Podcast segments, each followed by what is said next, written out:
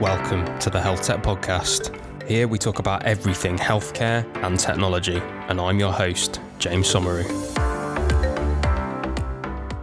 Hey, everybody, this is the big one. My guest this week is Dr. Karan Rajan. 8 million, well, over 8 million followers across platforms, across YouTube, across TikTok, across Facebook, across Instagram.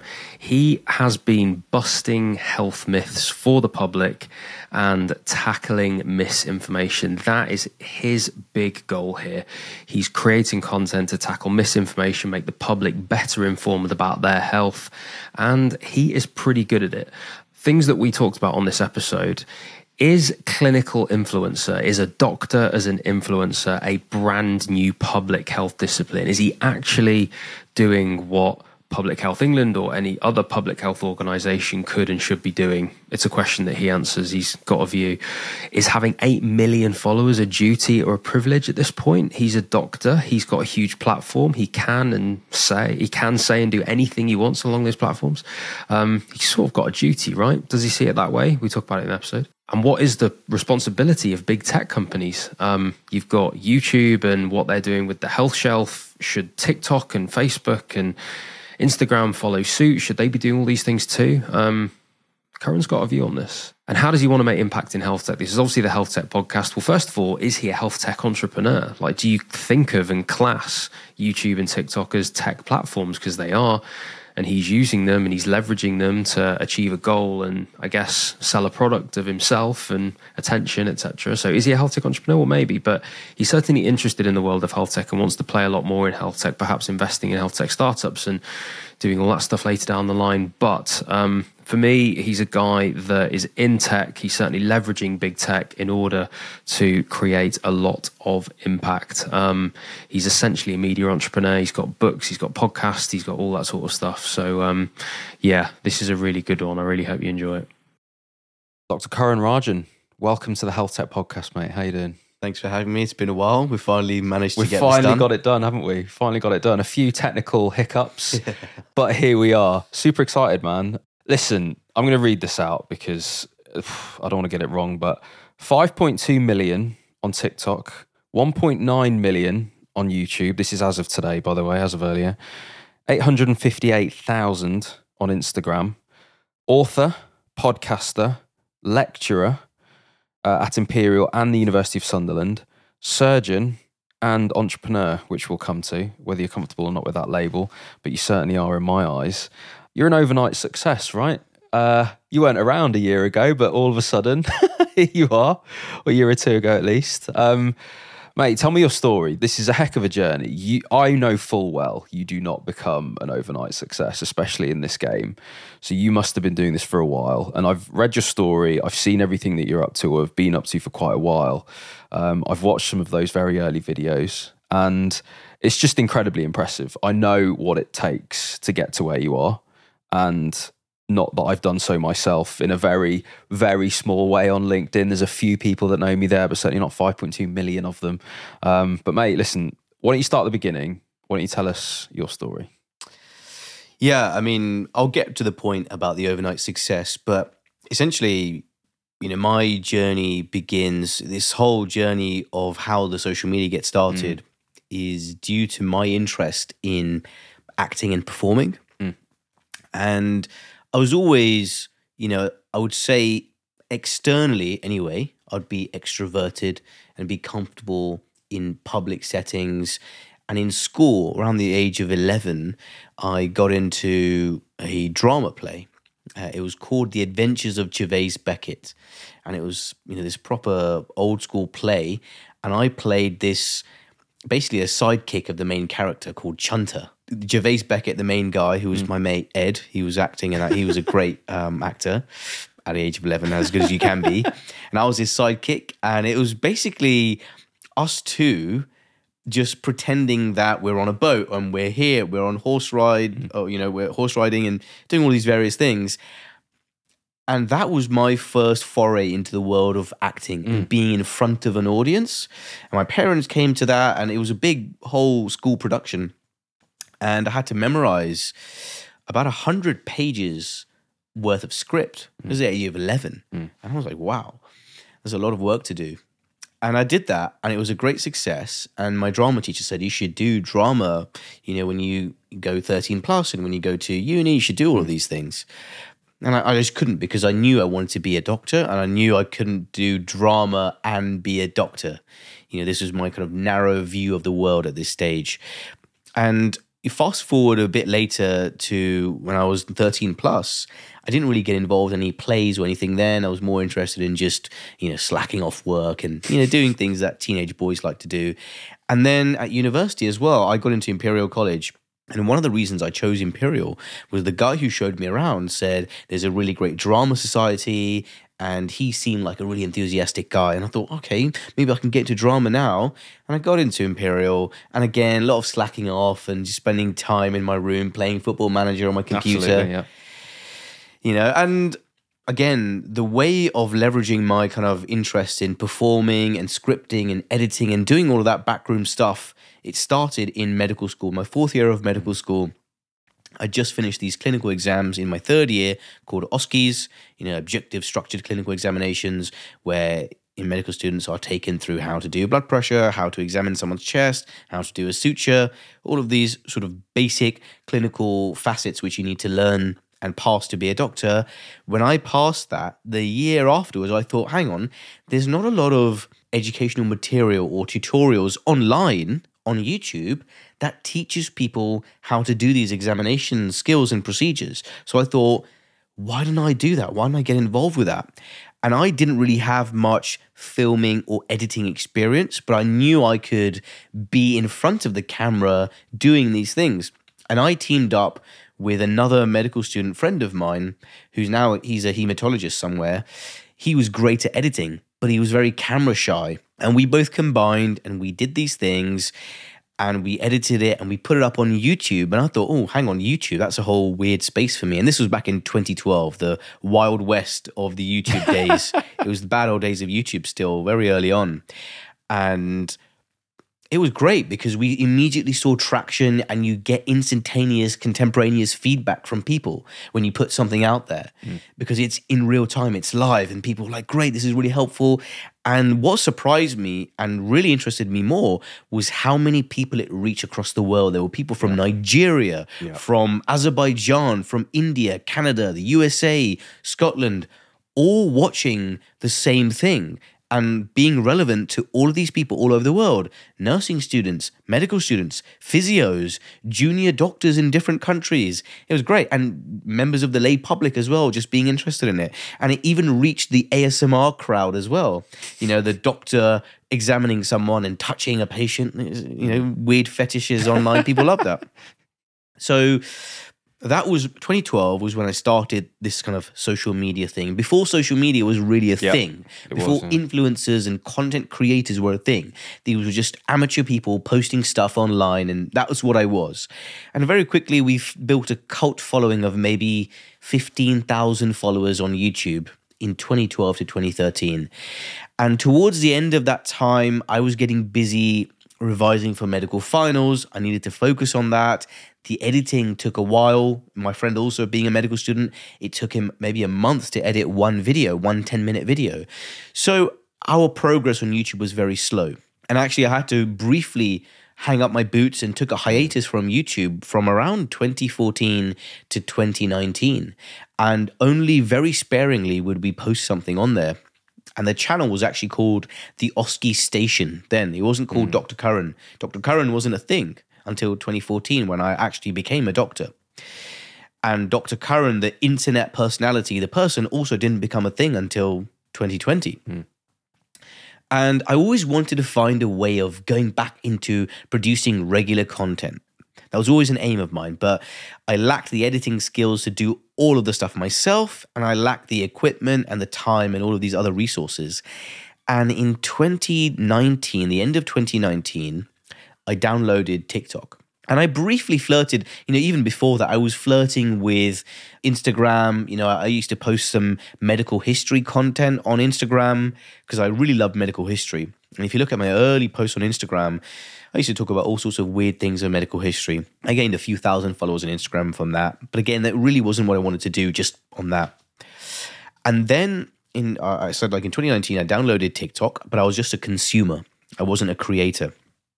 And consuming is part of a creator's journey to know what your competition is, to know what works, and just learning things. And once I consumed enough TikTok content, I thought, here's a really great opportunity to make video content, medical education content. Hmm. Because there were doctors on there already, but all of these doctors were lip syncing and dancing. Hmm. It wasn't serious stuff. Why isn't there serious stuff? Is TikTok not ready for something serious? And I started making a few things and they all just fell by the wayside. I initially did try some kind of funny type stuff in line with what was on TikTok already, mm. and it didn't work.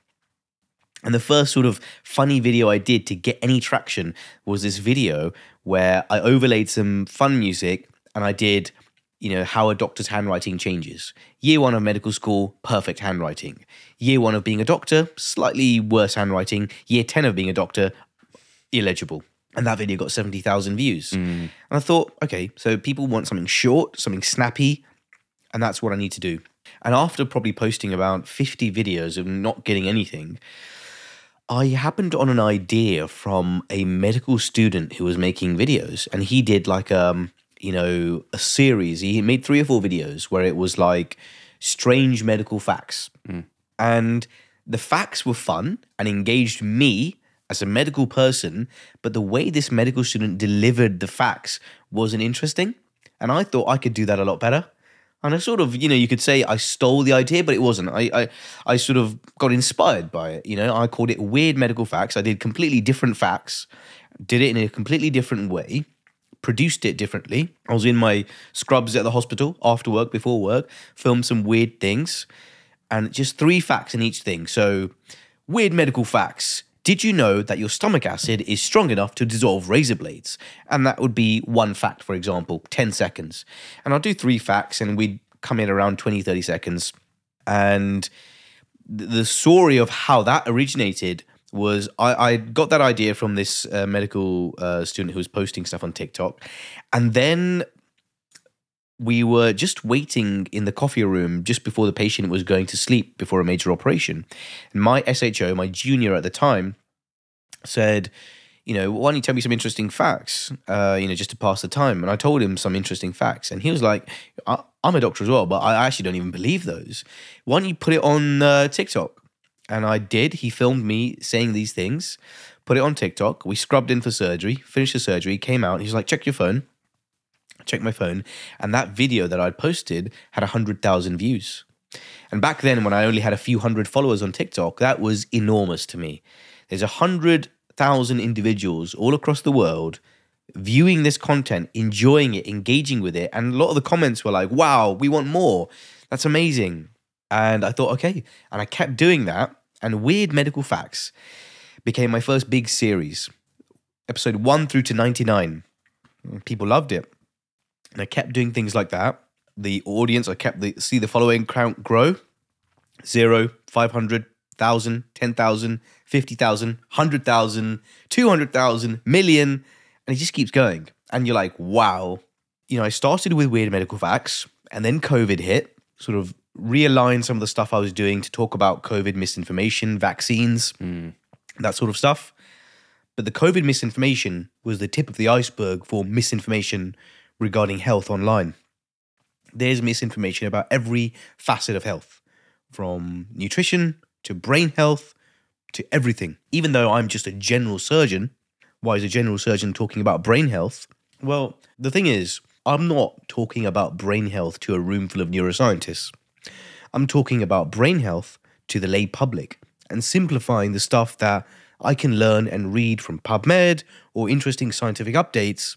That's how I got started. And, you know, none of this was planned, but once it got going and once the door was slightly ajar, mm. I kicked it wide open mm. because I knew what worked and I knew that this is a way to transform public health on a national and maybe even a global mm. scale, reach new people, improve health literacy, and have fun doing it as well.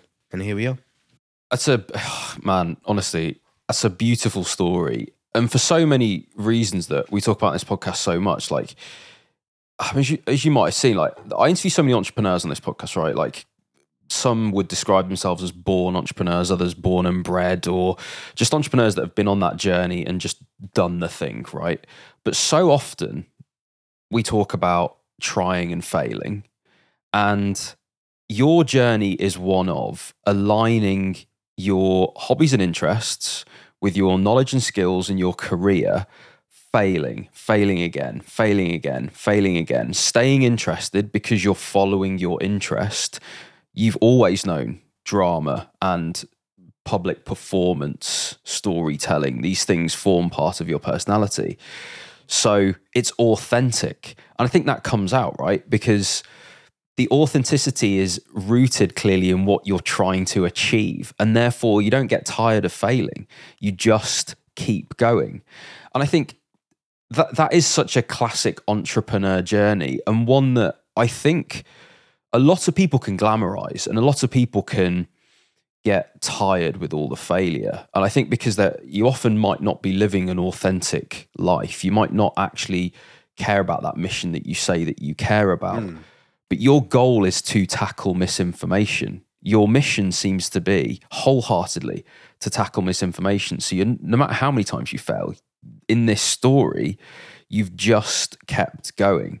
I think there's, a, there's another interesting bit for me as well about like careers in medicine you're a doctor. I used to be a doctor, and you'll know we're obsessed with getting points for stuff.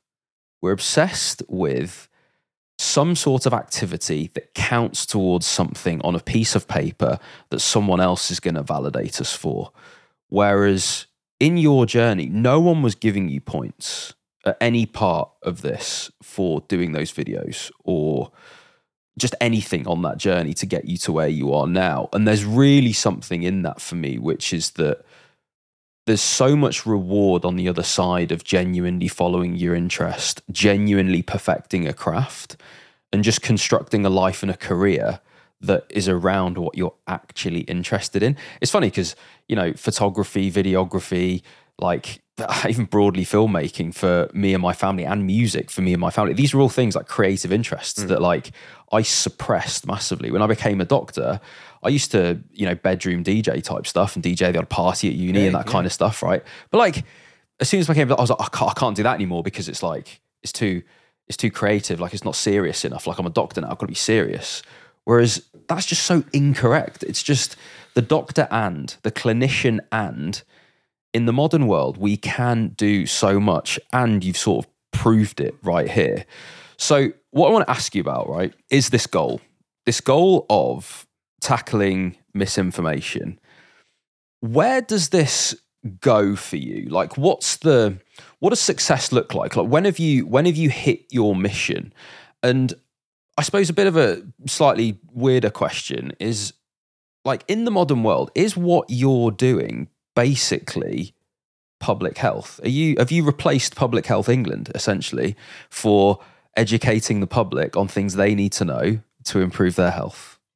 Yeah, so no comment, just being very diplomatic there. But you know, in terms of defining success, yeah, I mean, to all intents and purposes, I've achieved all my goals. You know, mm. if there were any goals to set to begin with, you know, say I wanted at one point I said I wanted a million followers on TikTok. Mm. You know, I've passed that goal. And the thing is, you can keep setting goals and you can keep being dissatisfied once you reach the goal mm. and you never enjoy the process. There at some point where I hit 2 million on TikTok, then I wanted 3, then I wanted 4, then I wanted 5. And then at some point around 3 I was just like if I'm not happy with 3, I'm not going to be happy with 10. Mm. So it became less about just purely vanity metrics and the numbers and actually the change I can cause on a microscopic level. And I'll give you an example. Mm. Yesterday, I went to a big gym chain in mm. London to give a talk to some of the personal trainers there about how to communicate science and health and fitness information to clients and the public. Mm. And before one of the um, you know clients who works who trains in the gym came up to me and said, "I'm a big fan of your videos, and I've got an 11 year old autistic nephew who had a very difficult time swallowing pills and medications. We saw your video, and he saw your video on how to swallow pills, the best way to swallow pills using science. and he followed that, and he finds it really easy to swallow pills now. Wow. And we watch all your videos, and that's made a huge quality of life impact on that one person. Now, that one person, we can't substantiate how much of an impact that is. What is the price of that impact? I don't know. It's priceless for that person. Hmm. And that means a lot more than a million views on its own, mm. or 10 million views, or 10,000 followers, because you've made change. The point of me as a medical creator online is to enact change. And I've done that on the ground level. That's what I want. I mm. want it to filter down to the grassroots level and make change.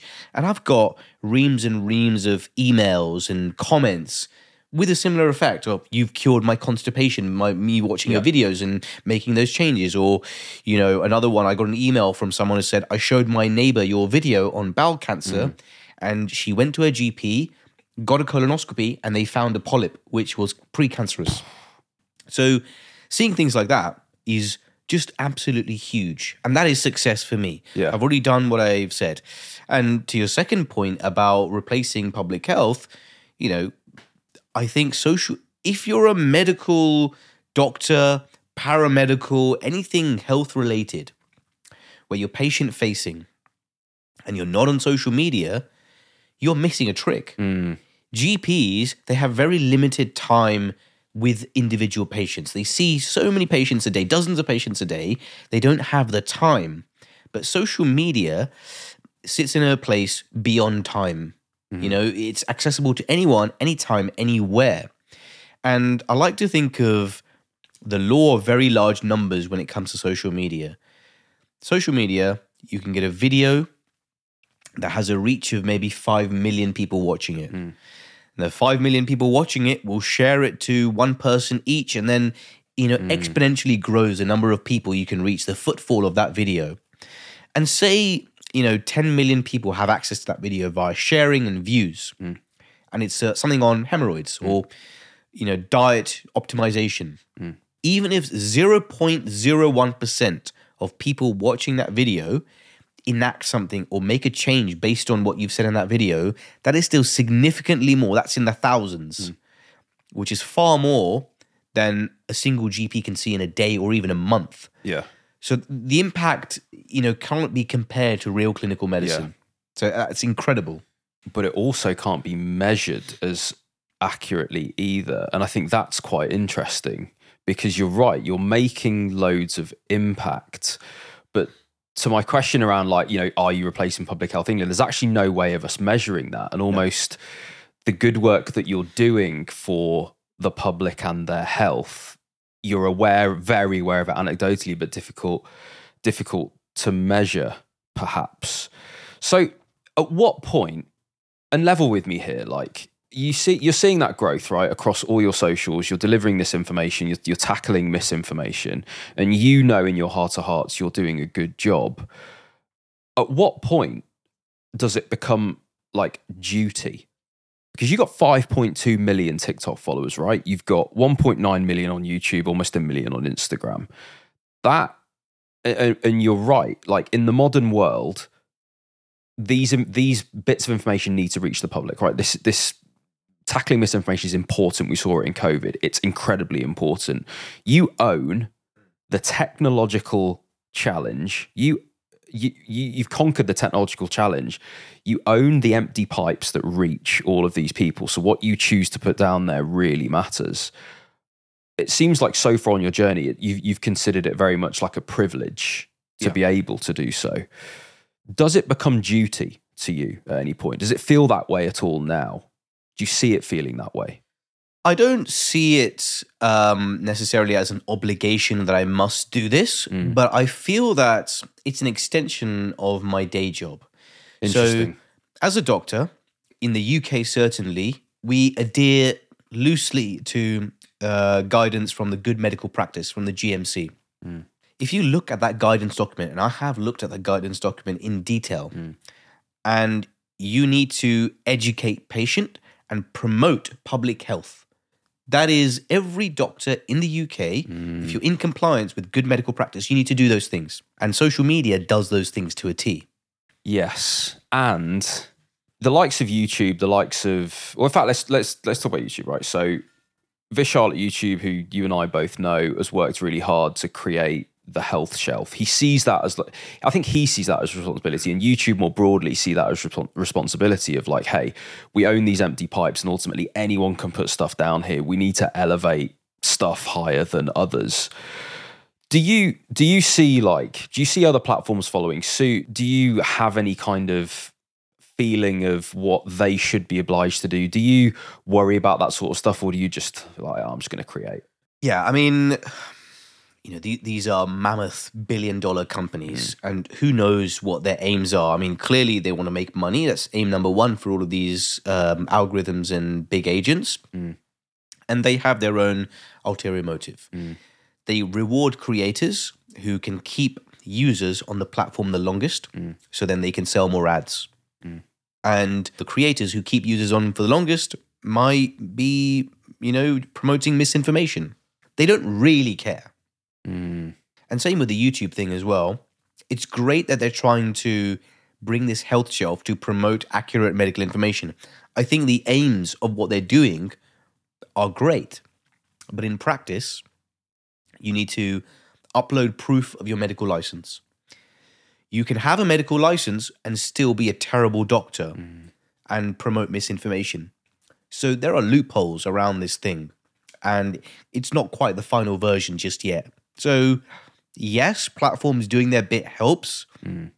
At the end of the day, people like me and others like me need to be policing other Yes. people to an extent, Yes. unofficially. That's a, that's a really interesting point, actually. And let's talk about that because doctors aren't comfortable with the word profit or money, especially when it comes anywhere near their day job, and rightly so. As an entrepreneur that's in the media space, that's got the following that you have, you I can bet because I've seen you talk about it previously, but you you are going to have had offers that will have doubled, quadrupled, 10x, possibly 50, 100x your annual salary to promote something. How do how on earth do you go about dealing with that as a doctor being asked to promote a vitamin or something? I mean, to be fair, stuff along those lines is probably a lot easier to just be like, there's no way because I've just got too much integrity. I don't believe in it. Goodbye. But there's a probably a grey area, and then there's probably an area of you know green that you're quite happy to say yes to because it aligns with all your values and all and your mission ultimately about tackling misinformation. So, what's that journey been like for you? Because not easy, I imagine. Yeah, I mean, uh, I'll be lying if I said that there was an opportunity to make money on social media. Because at the same time, there's a lot of time I invest, my own time, free time, that I could either be doing extra shifts to earn money or just relaxing. So you want that time at some point to be rewarded. Just like a startup, you don't expect money at the beginning, day one. You know, you invest capital, and at some point, you cross your fingers and hope you get a return on your investment. There's no guarantee of that, but you've got to keep working towards that. It might be a month, a year, 10 years, who knows? Similar to social media, I've done this for free essentially for about 10 years with no return on my investment, a lot of loss. Hmm.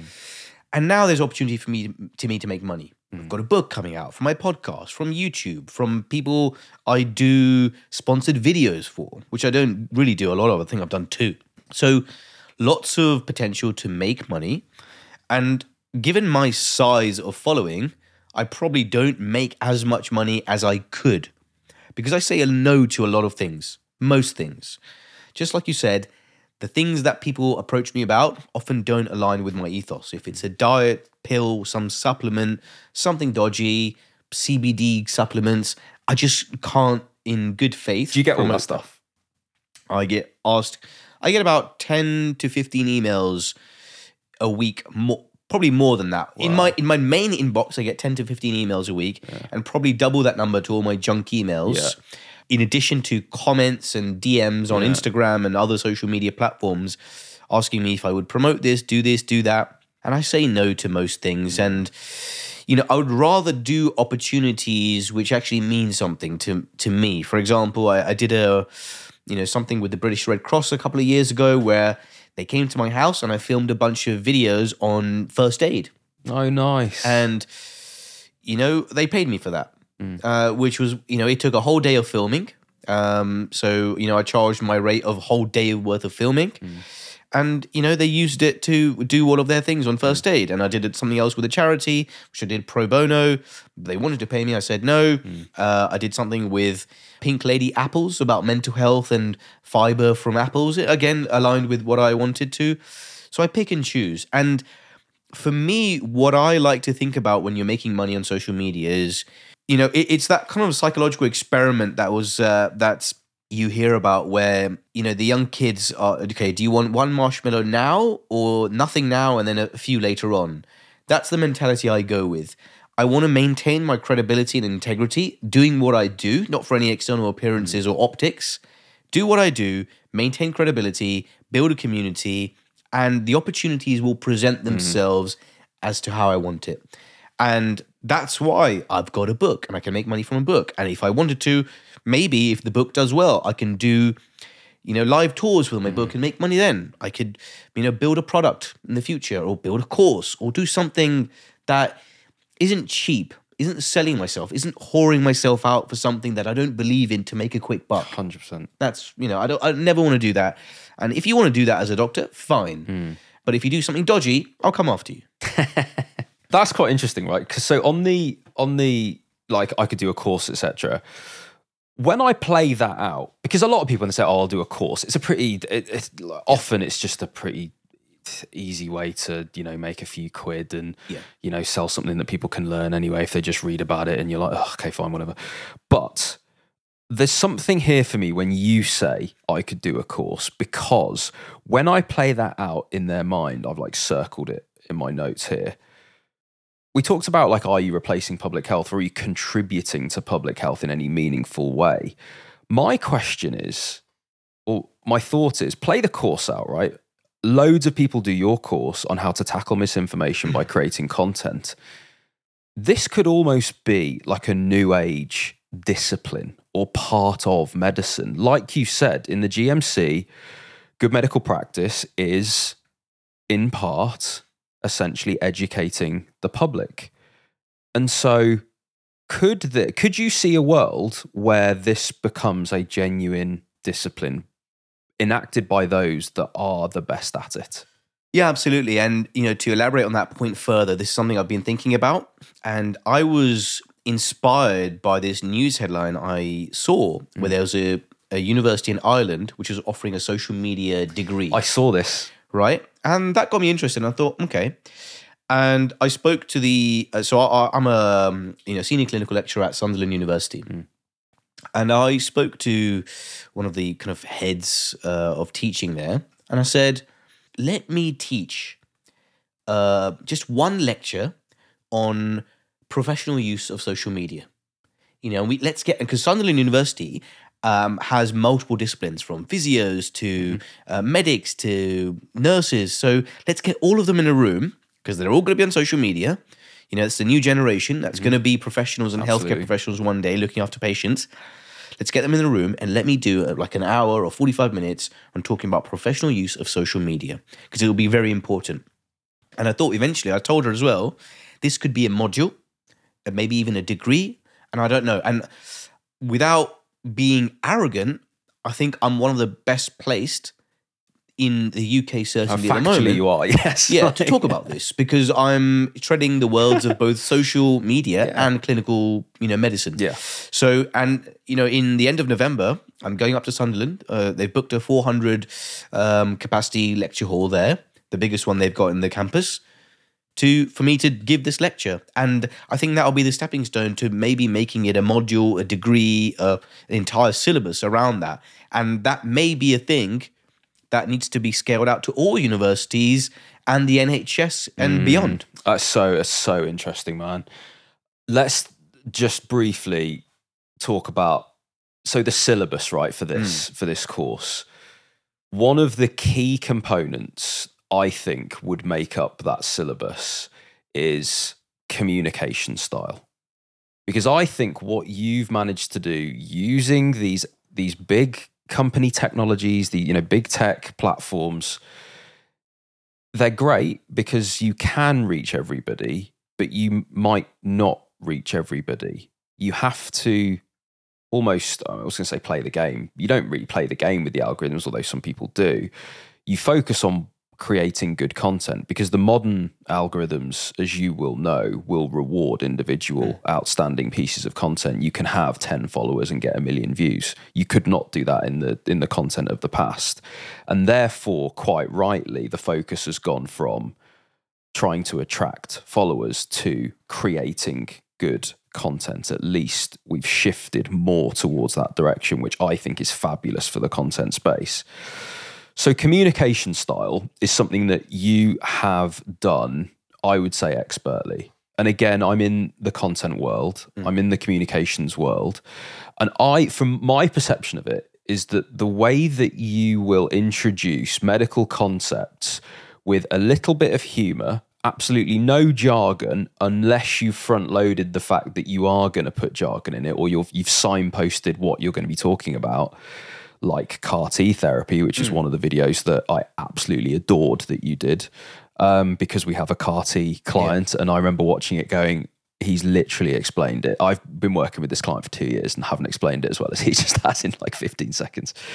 So, communication style, if we're going to give advice to clinicians to use these tech platforms to try and reach people and do a job for public health, what can you say about what you've seen work? You failed lots. You talked about that mm. before. What have you seen now that works? What have you failed through? And what would you what would your advice be for people to leverage technology to educate the public? You know, I think when you're informing someone, they want to be informed without feeling they're being informed or educated. The traditional way of teaching someone is didactic. Mm. You know, someone from a position of authority and power speaks down to someone else. Mm. Social media is kind of reverse that. Mm. You know, people pick and choose what they want to learn. So you need to almost have something that is unskippable. Mm. What can, you know, someone wants to be taught and you watch something that's entertaining, that's short, that's humorous to the point, and it almost feels like it's not learning something, it's just fun, but you end up learning something and something maybe even mind blowing from that. Like the CAR T thing, you know, I, I can't remember exactly what I said in that, but you know, something along the lines of, you know, this, this could be groundbreaking for cancer. And people are like, oh, what's groundbreaking for cancer? And then, you know, that's the little olive branch in, and they go in and know, they're thinking, okay, what's going to happen here? And then you load it with visuals, you know, something that I've animated and a bit of green screen here and there. And he's got my floating head going around and talking about different things. And then showing some of the science and animating that in a fun way. And I'm still narrating it using just very basic words. Or even if I use some jargon and I basically say this, which is basically the medical version of this. And it's just keeping someone engaged like a story. The oldest mm. form of engaging an audience is storytelling. If you think about, you know, the cavemen gathered around a fire, regaling stories of fights and whatnot, stories are integral to human culture and history. And even now, the best influencers, Mr. Beast, hmm. what does he do? He tells a story from A to B. And there'll be little journeys within A to B, sub journeys and subplots, but it's still a story, just like a great novel. You know, something engaging at the start to make you pick up the book, whether that's the title of the book or the front cover. You know, that's the opening gambit. And then you read, and then you leave breadcrumbs to keep someone going all the way to the last page, and there could be a plot twist at the end. Mm. Oh, okay, I want to read the next book. I want to watch the next episode. I want to watch the next YouTube video. And it's the same with this as well. I want to follow this guy and watch everything he posts from now on because I loved it. Mm. So it's not even trying to convey all of the science. It's trying to somehow, how can I take this boring thing and make it an interesting story? And that's what, you know, I think um, being a good storyteller, you will be a good creator. So think, don't think about how I can clickbait people. Just think about how this can be an interesting story if it was a book or if it was a TV show, but just condensed down to, you know, 60 seconds. Or if it was a startup pitch to get investment, which is actually where I want to come to next, because so many of those principles matter to the tech companies that I, I know listen to this podcast, the founders, the future founders, the people that have got ideas that are looking to galvanize a co- like getting a co-founder in or their first hires or all of this can be benefited by storytelling. And I know that LinkedIn is a platform that you're definitely making more and more traction on, and Yeah. you must be seeing and, and getting approached by quite a lot of tech companies, I imagine, because of you reaching things that you can do. And so you're increasingly becoming part of the health tech world, and especially if I've got anything to do with it, you will become more of an integral part of the health tech world. But clinicians as an audience next, you communicate to the public and people and patients. And you've talked about some of the principles there, but you are a doctor also. And so many of the startups listening will have, or founders or entrepreneurs and, and people in these companies will have an impression of what they think of doctors or what they think doctors think of tech and all these different things. But as a doctor and as a storyteller, what is the best way to tell a story to a clinician? Let's say you're a you're a company who needs doctors on board to hire them to do product or to hire them to do this or to get them on board because you want them to simply use the technology. There might be jobbing GPs or surgeons, or it might be a medical device, it might be AI but it might be any of these different technologies, right? But what what would you say is the how would you tell a story to a doctor like the ones that you work with if you were trying to get a technology in? Yeah, so it, it's slightly different, I guess, when you're speaking to a medical professional or someone with expertise in the area you're trying to communicate versus a member of the lay public. Mm. So there you can be slightly condescending if you're telling a simple story.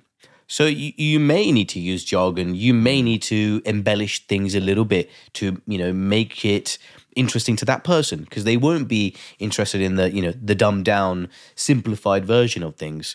But I think there's different ways and means to target. I mean, a lot of people who follow me are people in the healthcare industry, and I don't necessarily you know simplify my videos so much that it becomes non-interesting because we've also got to bear in mind that healthcare in this day and age is so specialized. We're a world of specialists rather than mm. generalists for most things.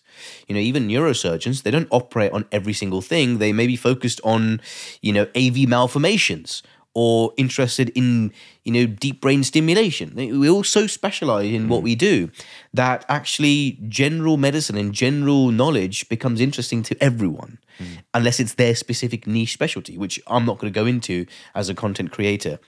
So I think, you know, even the stuff I do on LinkedIn, LinkedIn is a more professional network.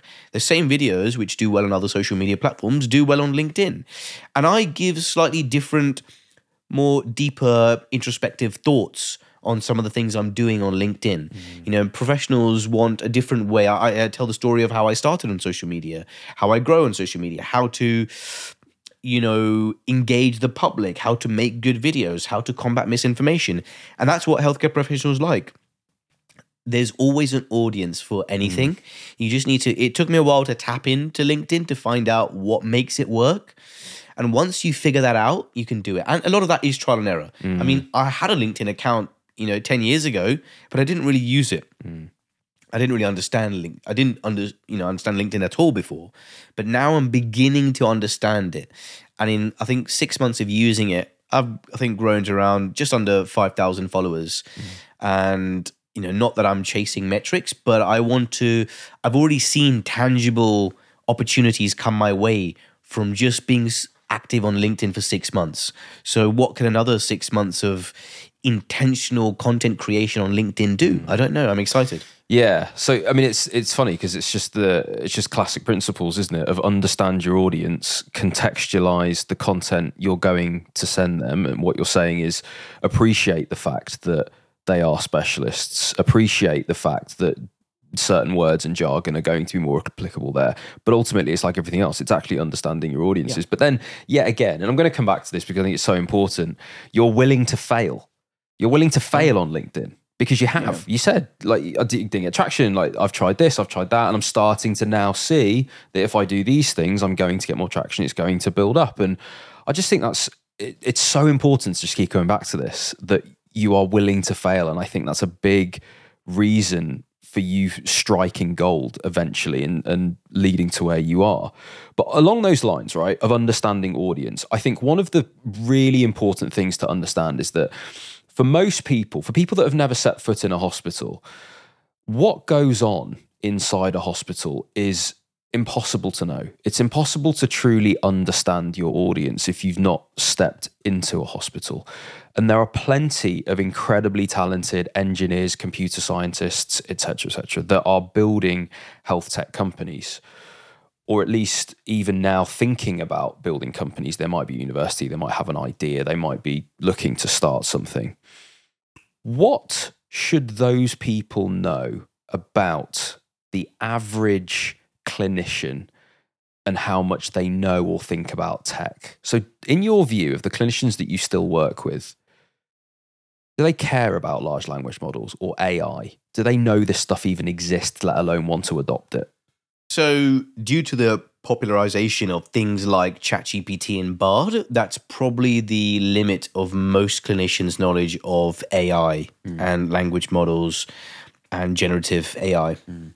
And I think most people, the average healthcare worker, be it physio, doctor, nurse, or pharmacist, or HCA, the average person wouldn't really care or know about AI.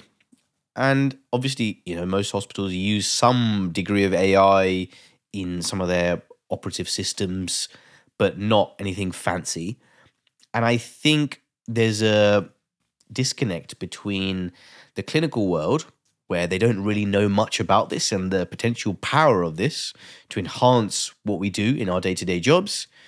And also the people on the other side of the fence who are deeply entrenched in the AI world, in the health tech world, in the entrepreneurial world, who may not be active clinicians anymore and who once were. And that's why they were interested in doing something health tech related. And there isn't a happy marriage between the two sides.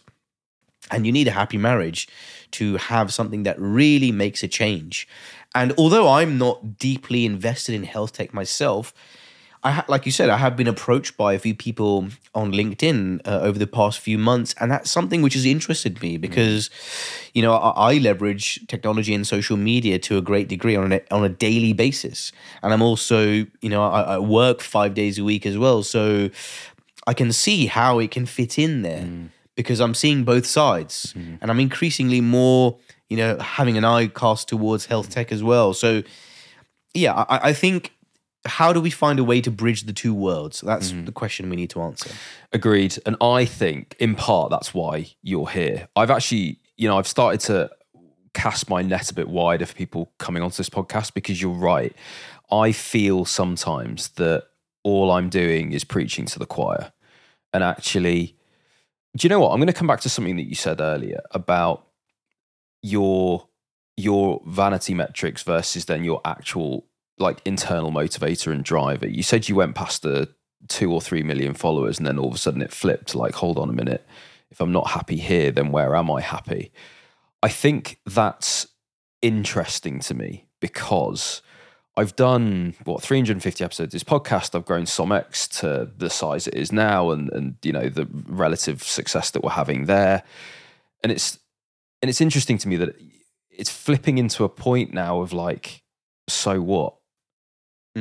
Because I've I feel like I've done the bit that was that has felt, believe me, every single day like the hard yards. Like it really has to get some to a point of relative stability across this podcast and SomX and Health Tech Pigeon and all these things that now have audience and they have an ability to make impact that's beyond just let me just tick the box and put mm. content out. Let me just get a new client because it adds a bit to the revenue. Let me just get a thousand more subscribers on the newsletter and and do this stuff. It's like, well, hold on a minute like you're right. There are the, the whole point about making impact in this space is that we need to connect these disparate audiences. It's what we've tried to do with our events that we can now lean into more. It's like I'm trying to do these podcast guests to lean into it mm. more because I see what you do as health tech. You might not, but it's interesting to me because you're leveraging big tech and you're filling big tech's empty pipes with information that is fabulous to the public and doing a public health job. So for me, it's like public health meets big tech meets impact to the public. So I see it as health tech. And I want to expand that definition because I want the world to see that technology and healthcare can come together to do incredible things because you already are and this is that that's frankly what I absolutely love about it. And I think just by us having this chat and just by the people that might come on this podcast afterwards now and like all that sort of stuff, mm. like connecting all these worlds, you're right, is the is the question to answer. I think as well, it, there's got to be a willingness to do it as well, because I think clinicians, quite rightly, again, you'll mention AI or this, that, the other, and they might go, so what?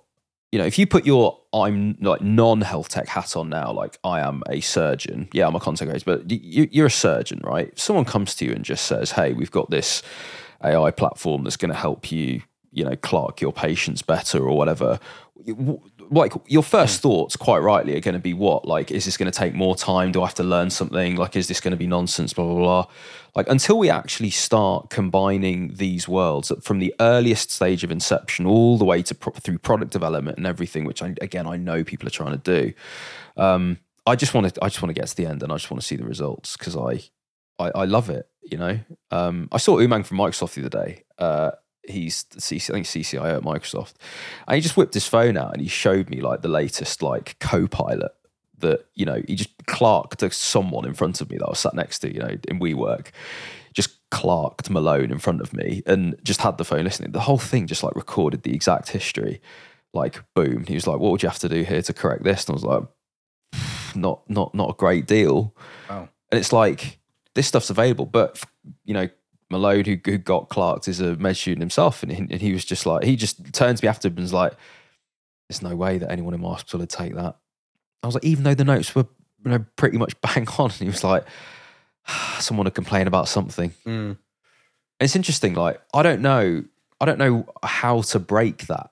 You know, I don't, I don't know what the what what it is that's going to come in, but I know that the more people that can straddle both worlds I think we can start to have some credibility there.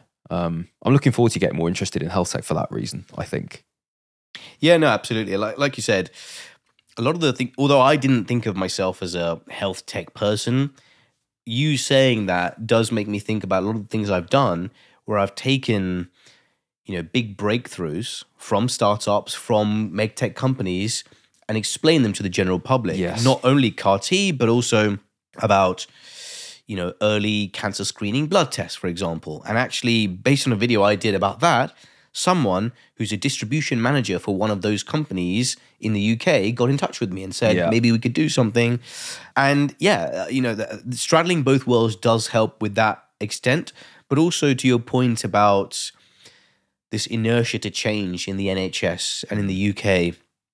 I think part of that is down to fear of change, but also because a lot of people don't straddle both worlds. They're not aware of the opportunities outside the rigid structures of the NHS. Mm. So as I get more almost notoriety in what I do, I feel there's more clout, for want of a better word, or ability I have to reach people in higher positions who can make change and who maybe follow me or like what I do and I can speak to them on a level directly without having to send emails to someone's secretary to then get a meeting mm. and then, you know, to go on a merry-go-round of trying to, you know, go around the houses. Mm.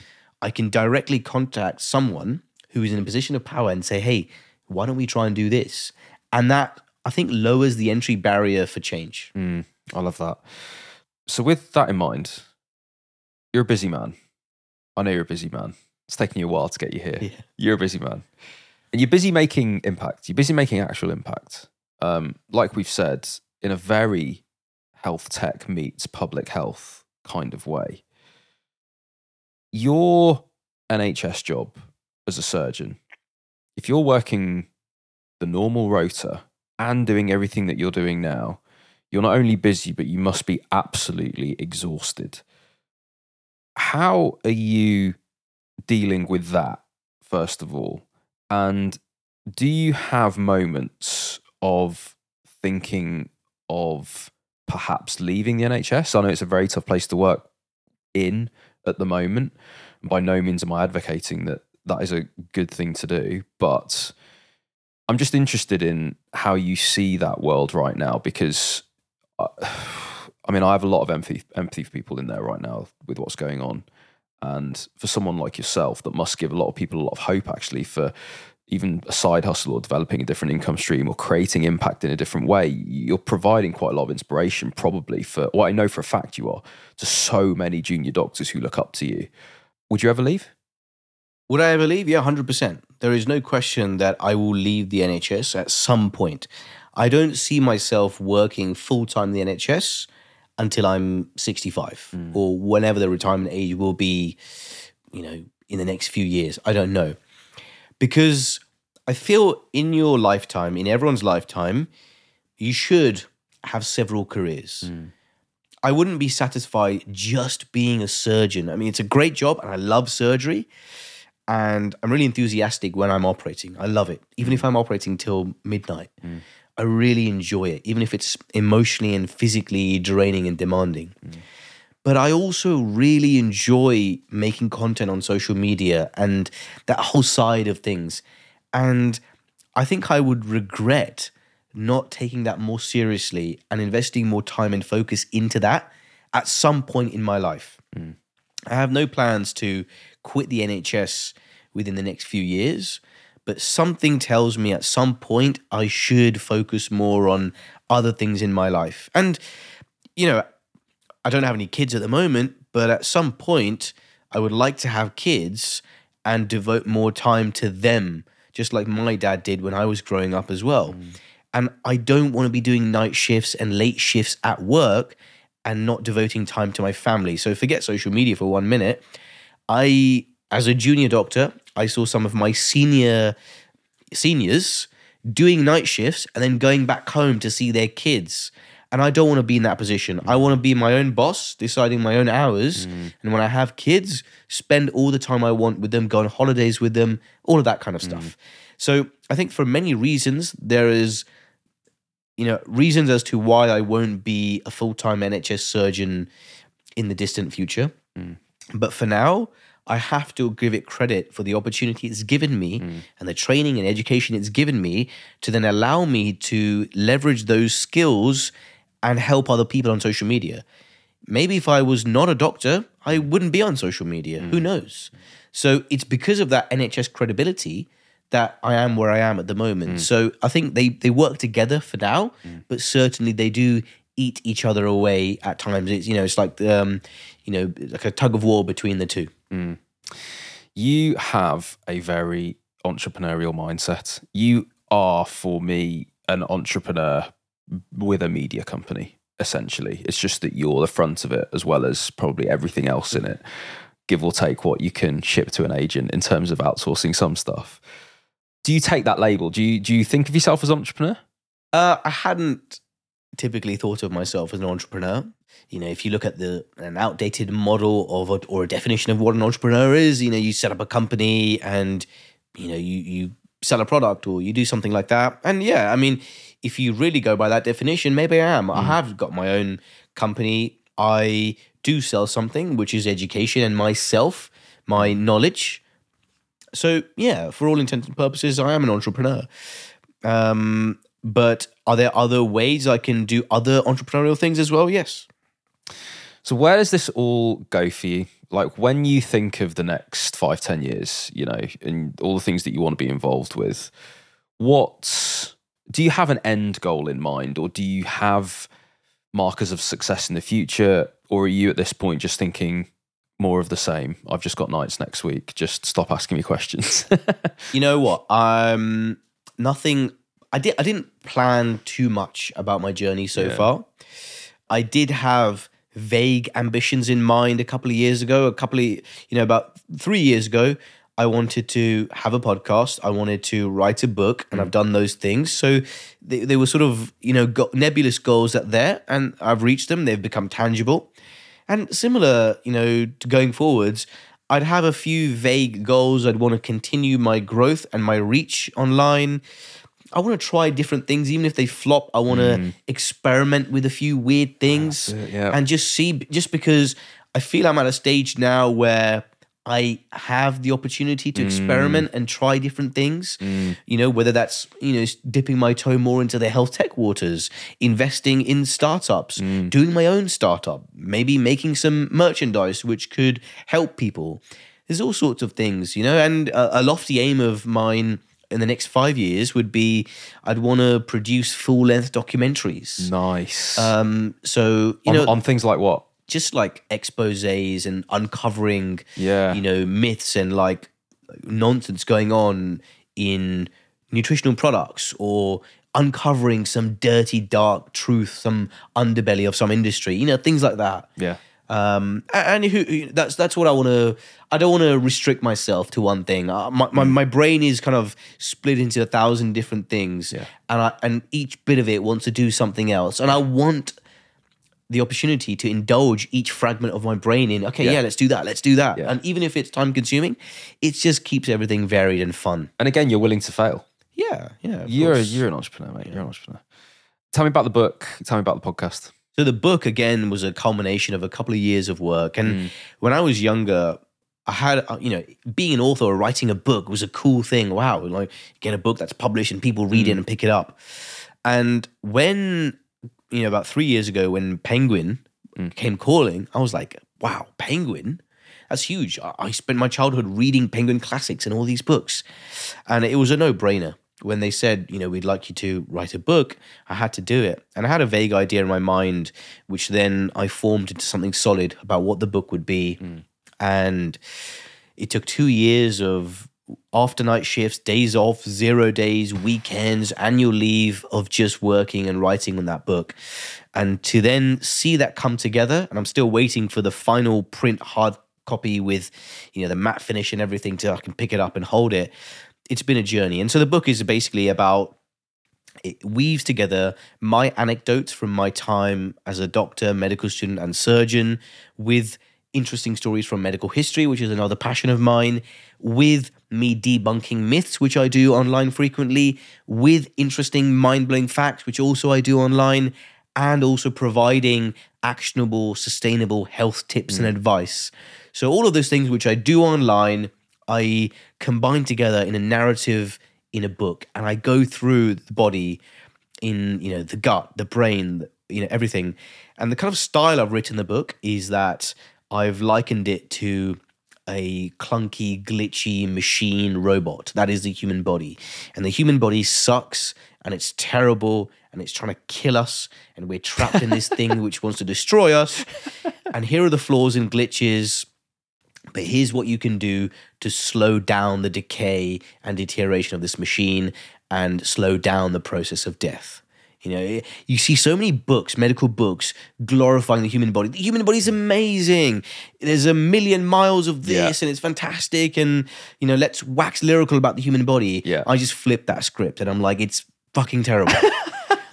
you know, and it's literally trying to kill you. You know, there's we, our, our body creates cancers all the time, and then it clears it up as well. Uh, and then here's how you can stop it trying to destroy you a little bit.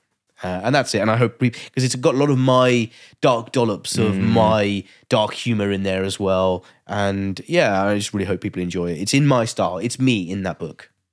I remember being in central London and seeing Sony Music. Dr. Karan started a podcast, and Yeah. the largest image of you that I've definitely ever seen Yeah. it was just towering over me in central London. I was like, oh, I need to text them. I need to get them on the podcast. Yeah. Yeah, heck of an image. And Sony Music, man. Like, Yeah, I mean, again, uh, something I couldn't say no to at the time. Um, you know, Sony Music is a it's a powerhouse name in the industry, in the entertainment industry. But again, it, it's sort of when you work with big beasts, you may not necessarily always have things hundred percent your way, because there's a reason they're the biggest in the game. Absolutely. Um, so it's tr- you know towing the line between working with these mammoths of industry to leverage you know your own growth but also being aware that at some point you need to break away and do your own thing so you know season 2 of my podcast I've taken a bit of a hiatus at the moment because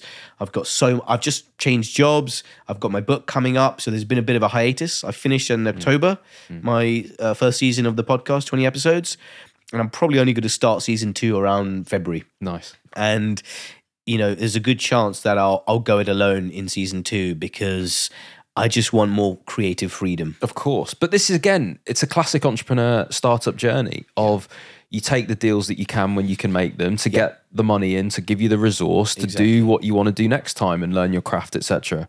I think that's awesome. Before I let you go, I want to ask you something, which is I've been a, I've been a doctor hmm. and I've done those shifts and I've been that tired and I've tried side hustles in the meantime and I've built Shopify stores and I've done I've done all that stuff in my free time and I can remember that it's I could just remember how tiring it is. And you need to do what you're doing, to do the volume of stuff that I, I mentioned at the start, right?